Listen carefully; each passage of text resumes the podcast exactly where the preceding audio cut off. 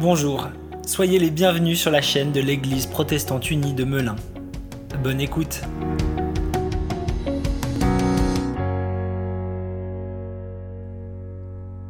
Épître de Paul aux Romains, chapitre 6 Que dirons-nous donc?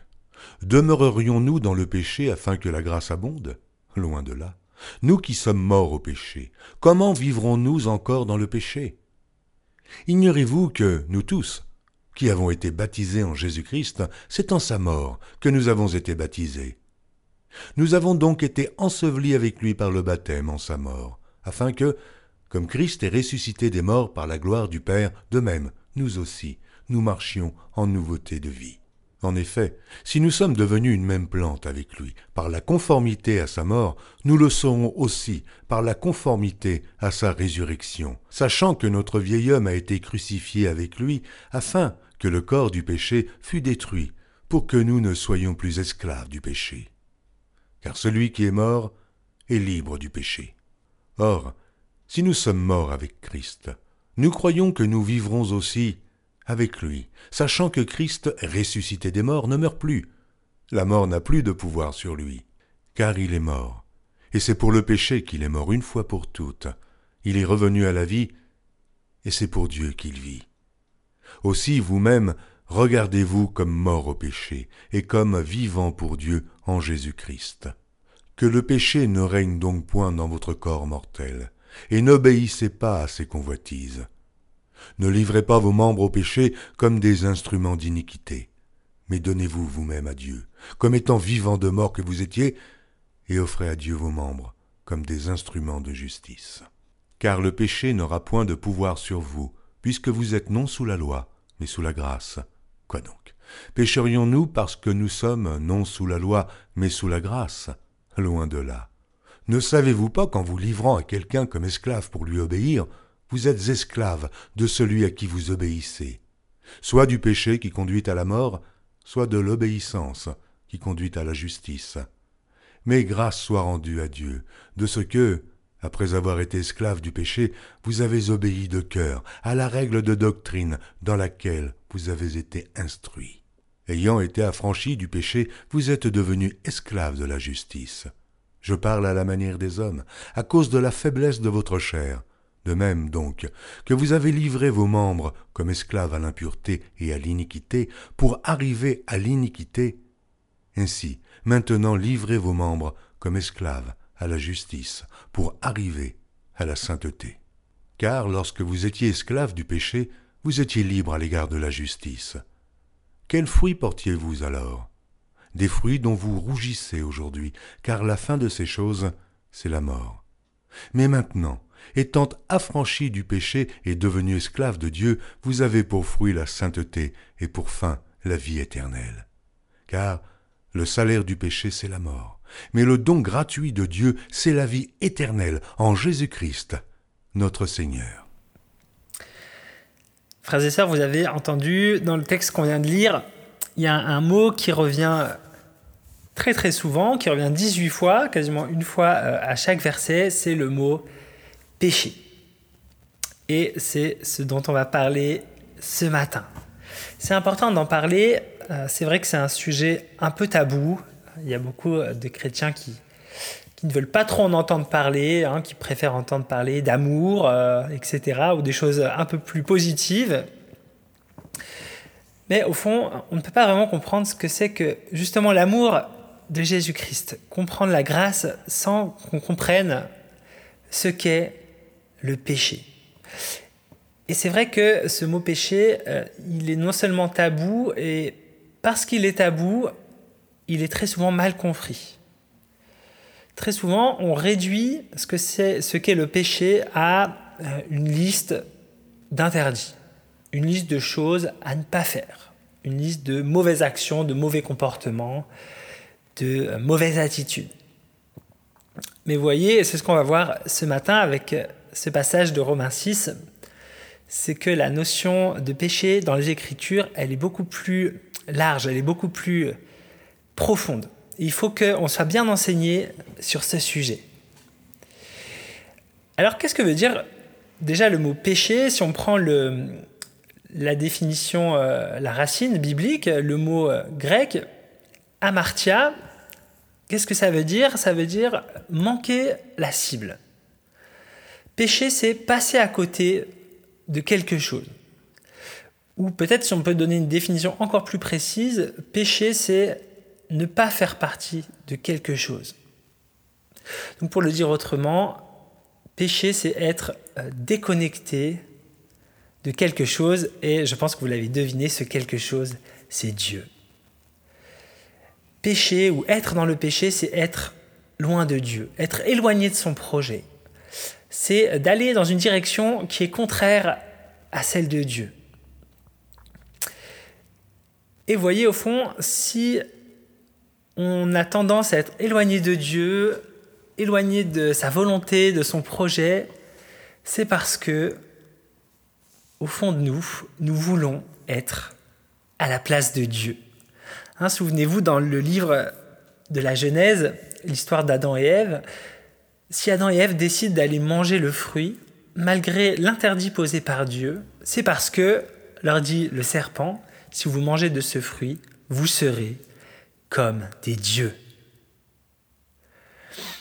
Cette histoire, on l'appelle l'histoire du péché originel, justement parce que il nous montre quel est le péché qui est à l'origine de tous les péchés. Où est-ce que le péché prend sa source? Eh bien, la source du péché, c'est précisément vouloir prendre la place de Dieu. C'est-à-dire décider nous-mêmes ce qui est bien, ce qui est mal. Faire sa propre loi. Faire sa propre loi pour soi et pour les autres. Ça va être le fait de juger, juger les autres, juger, se juger soi-même, vouloir prendre du pouvoir sur l'autre, ou encore vouloir tout décider, être le seul maître de sa propre vie.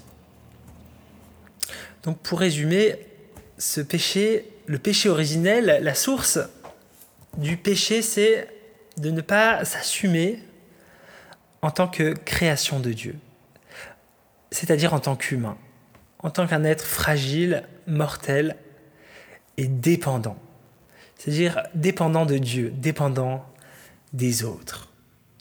Si on relit les premiers chapitres de la lettre de Paul aux Romains, on va bien se rendre compte que Paul insiste beaucoup sur le fait que le péché, avant d'être des actions, c'est d'abord une condition. C'est-à-dire que euh, le péché, être pécheur, c'est d'abord quelque chose que nous sommes, avant d'être des actes, avant d'être des choses que l'on fait. C'est pourquoi il va dire au chapitre 3, tous ont péché. C'est un peu une évidence, mais c'est utile de le rappeler tout de même, nous sommes tous pécheurs. Moi, vous, tous les hommes, toutes les femmes sur notre terre, c'est notre condition. Et absolument personne n'y échappe. Nous sommes tous pécheurs. Nous sommes tous déconnectés de Dieu. Et notre condition va se manifester euh, en acte.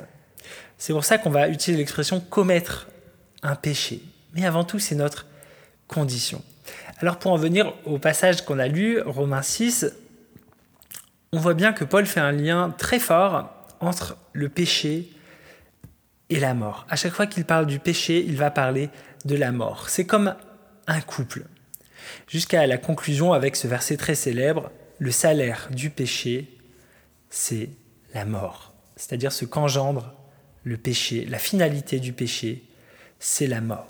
Alors là, bien sûr, Paul ne parle pas seulement de la mort physique, de la mort biologique, quoique au fond le péché à son summum, eh bien c'est le meurtre, mais euh, Paul là parle aussi de la mort dans un registre intérieur, spirituel ou symbolique. Vous voyez, ce qui se rattache à la mort, c'est l'obscurité, euh, l'immobilisme, la tristesse, la violence, la peur. Tout ça, c'est ce que produit le péché dans notre vie et dans celle de notre entourage. Donc pour résumer, nous avons vu que le péché, c'est euh, être déconnecté de Dieu, se tenir loin de lui. Ça se traduit par le fait de vouloir prendre sa place, vouloir régner sur notre vie, sur, sur les autres. Et c'est aussi avant tout une condition. C'est ce que nous sommes et ça se traduit en action. Et enfin, pour reprendre les mots de Paul, le salaire du péché, la conséquence du péché, c'est la mort. Donc vous voyez, c'est euh, déjà euh, assez riche, assez complet comme notion, mais le texte qu'on a lu, Romains 6, Paul va nous emmener encore plus loin dans notre compréhension de ce qu'est le péché. Et c'est très très important pour nous d'être au clair là-dessus. Il nous montre que le péché, ce n'est pas seulement une condition, ce ne sont pas seulement des actes. Le péché, c'est avant tout un acteur. Le péché, c'est une puissance qui agit, une puissance qui règne, une puissance qui influence, qui a du pouvoir. Hein, écoutez ce qui est écrit, que le péché ne règne pas. Il dit ne lui obéissez pas. Vous voyez, le péché a du pouvoir sur nous. Un peu plus loin, Paul écrit que nous sommes esclaves du péché. Vous voyez, le péché, c'est donc une force qui œuvre. Le réformateur Jean Calvin, euh, au XVIe siècle, il commente ce passage et il écrit que, au fond, le péché, c'est comme un roi en nous et que nos désirs mauvais sont comme les édits et les ordonnances de ce roi. Alors peut-être qu'on peut douter que le péché est une force qui agit, mais on peut réfléchir à notre propre vie. Est-ce que ça nous arrive de faire des choses tout en sachant pertinemment que c'est mal? Est-ce que ça nous arrive de ne pas réussir à nous empêcher de faire du mal à nous-mêmes ou aux autres? Hein, Qui n'a jamais dit je sais que c'est pas bien, mais ou bien je n'ai pas pu m'empêcher de ou encore je ne sais pas ce qu'il m'a pris, j'ai fait ceci ou cela. Donc vous voyez, si on est un tout petit peu lucide, on réalise bien que en nous, autour de nous, il y a cette force du péché qui agit et qui nous domine. Ce n'est pas que qu'on ne sait pas ce qui est bien et ce qui est mal, c'est pas parce qu'on ne sait pas qu'on pêche, puisque la plupart du temps, quand on fait le mal, on en est parfaitement conscient. Quand on trahit la confiance de quelqu'un, quand on ment, quand on dit une parole blessante, quand on fait du mal à nous-mêmes, à quelqu'un d'autre, à l'environnement, la plupart du temps, on est tout à fait conscient de ce qu'on fait. Et comme Paul, je pense qu'on peut tous dire que le mal que je ne veux pas faire, je le fais, et le bien que je veux faire, je ne le fais pas. Et Paul utilise une image qui est très forte, qui est très parlante. Il écrit au verset 13 qu'en étant sous la domination du péché, nous devenons des instruments de l'injustice. Voyez, littéralement, le péché fait de nous des armes, des acteurs, des soldats de l'injustice dans le monde. Donc la prochaine fois que vous direz je ne sais pas ce qui m'a pris, eh bien en fait vous pouvez savoir ce qui vous a pris. Ce qui vous a pris, c'est le péché. C'est lui qui vous a pris. C'est lui qui vous a fait faire ce que vous ne vouliez pas. Alors j'ai bien conscience que ce que je dis jusqu'à maintenant, c'est pas très réjouissant. Alors je vais pas dire amen tout de suite et vous laisser comme ça. Parce qu'en fait, dans ce texte, il y a vraiment une bonne nouvelle, en fait. En fait, c'est un texte plein d'espérance. Et j'aimerais vraiment que vous repartiez de ce culte avec cette espérance et avec cette joie. Déjà, la première bonne nouvelle, une fois qu'on a bien compris ce qu'est le péché, c'est de réaliser que ce n'est pas juste une faute morale. C'est bien plus que juste des mauvaises actions. Hein, et très souvent, c'est comme ça qu'on comprend le péché. C'est une question d'ailleurs qu'on me pose très souvent, pasteur, est-ce que faire ceci, c'est péché? Est-ce que faire ça, c'est péché? Mais vous comprenez bien que je ne peux pas juste répondre oui ou non la plupart du temps, parce que la réponse, elle est subtile, elle est complexe, elle est à rechercher en nous-mêmes la plupart du temps. Et au fond, devant chaque choix, la question à se poser, c'est est-ce que mes actes conduisent plutôt du côté de la mort ou bien du côté de la vie? Et là, j'en viens à la vraie bonne nouvelle.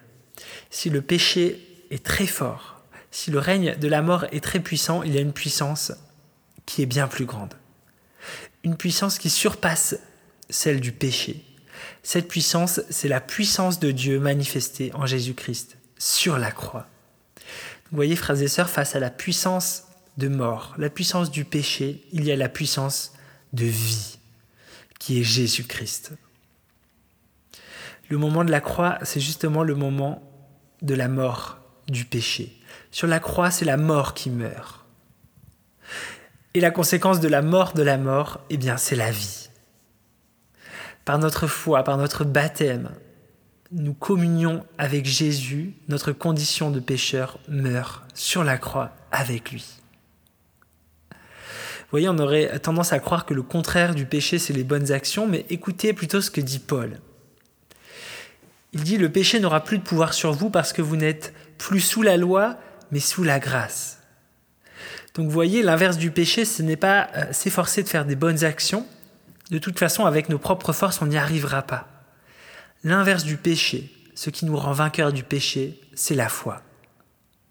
C'est la foi en cette grâce de Jésus-Christ qui a vaincu la mort et qui nous rend vainqueurs avec lui. Si nous avons confiance en lui, si nous nous abandonnons à lui, avec lui nous pourrons crucifier et faire mourir le péché qui agit en nous, pour marcher en nouveauté de vie. C'est ce qu'écrit Paul au verset 4. Dieu a le pouvoir de nous libérer du pouvoir du péché. Il a le pouvoir de briser ce qui nous enchaîne. C'est vrai, souvent on se sent comme enchaîné par des choses qu'on fait, qu'on répète et dont on n'arrive pas à se débarrasser. Captif de nos mauvaises habitudes, de nos travers, de nos défauts.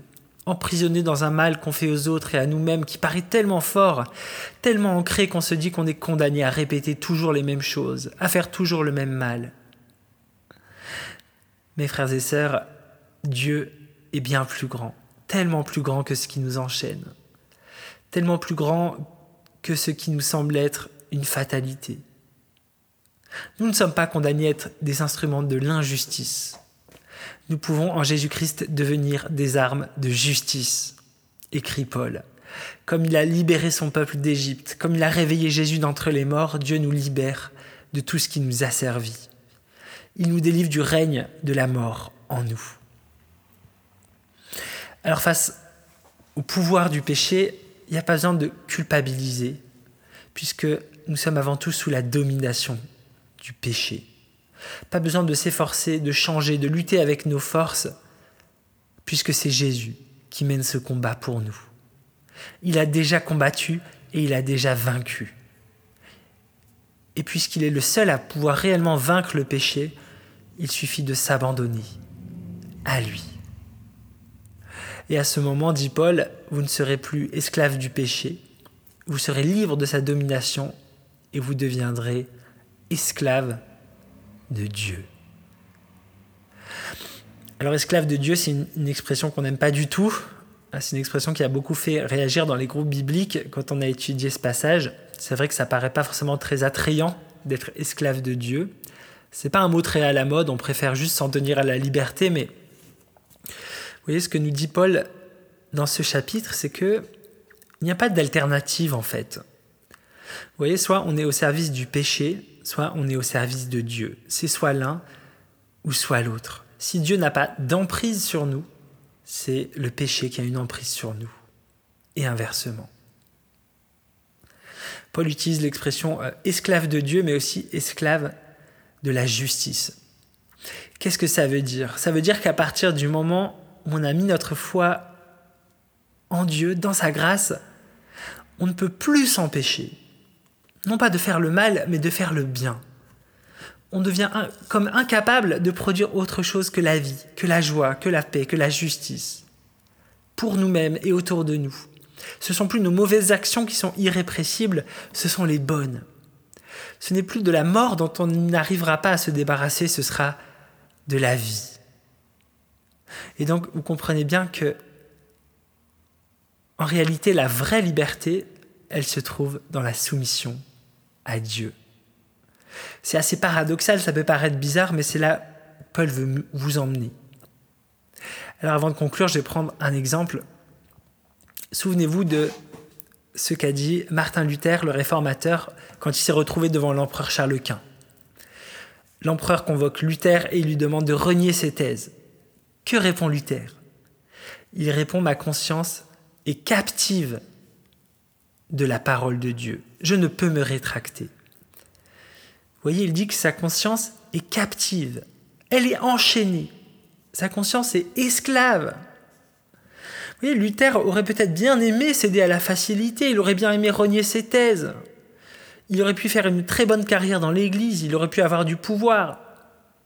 Il aurait bien aimé ne pas être condamné à mort, ne pas avoir à se cacher, ne pas être traîné dans la boue. Mais Luther ne pouvait pas. Il ne pouvait pas car sa conscience était captive de la parole de Dieu, enchaîné à Dieu. Et vous voyez, Martin Luther est peut-être le plus bel exemple de l'homme libre, libre face aux autorités politiques et religieuses, libre de la peur de mourir, libre euh, de la peur du regard des autres. Et son acte de liberté a changé la face du monde. Pourtant, quand il se regarde, il se définit lui-même comme enchaîné à Dieu. Alors, frères et sœurs, liez-vous à Dieu. Et alors vous serez vraiment libre de tous les autres esclavages, de toutes les captivités qui vous limitent, qui vous pèsent, qui vous culpabilisent, qui vous entraînent vers la mort plutôt que vers la vie. Alors on sera réellement libre. Alors on sera réellement vivant avec Christ qui vit en nous. Amen.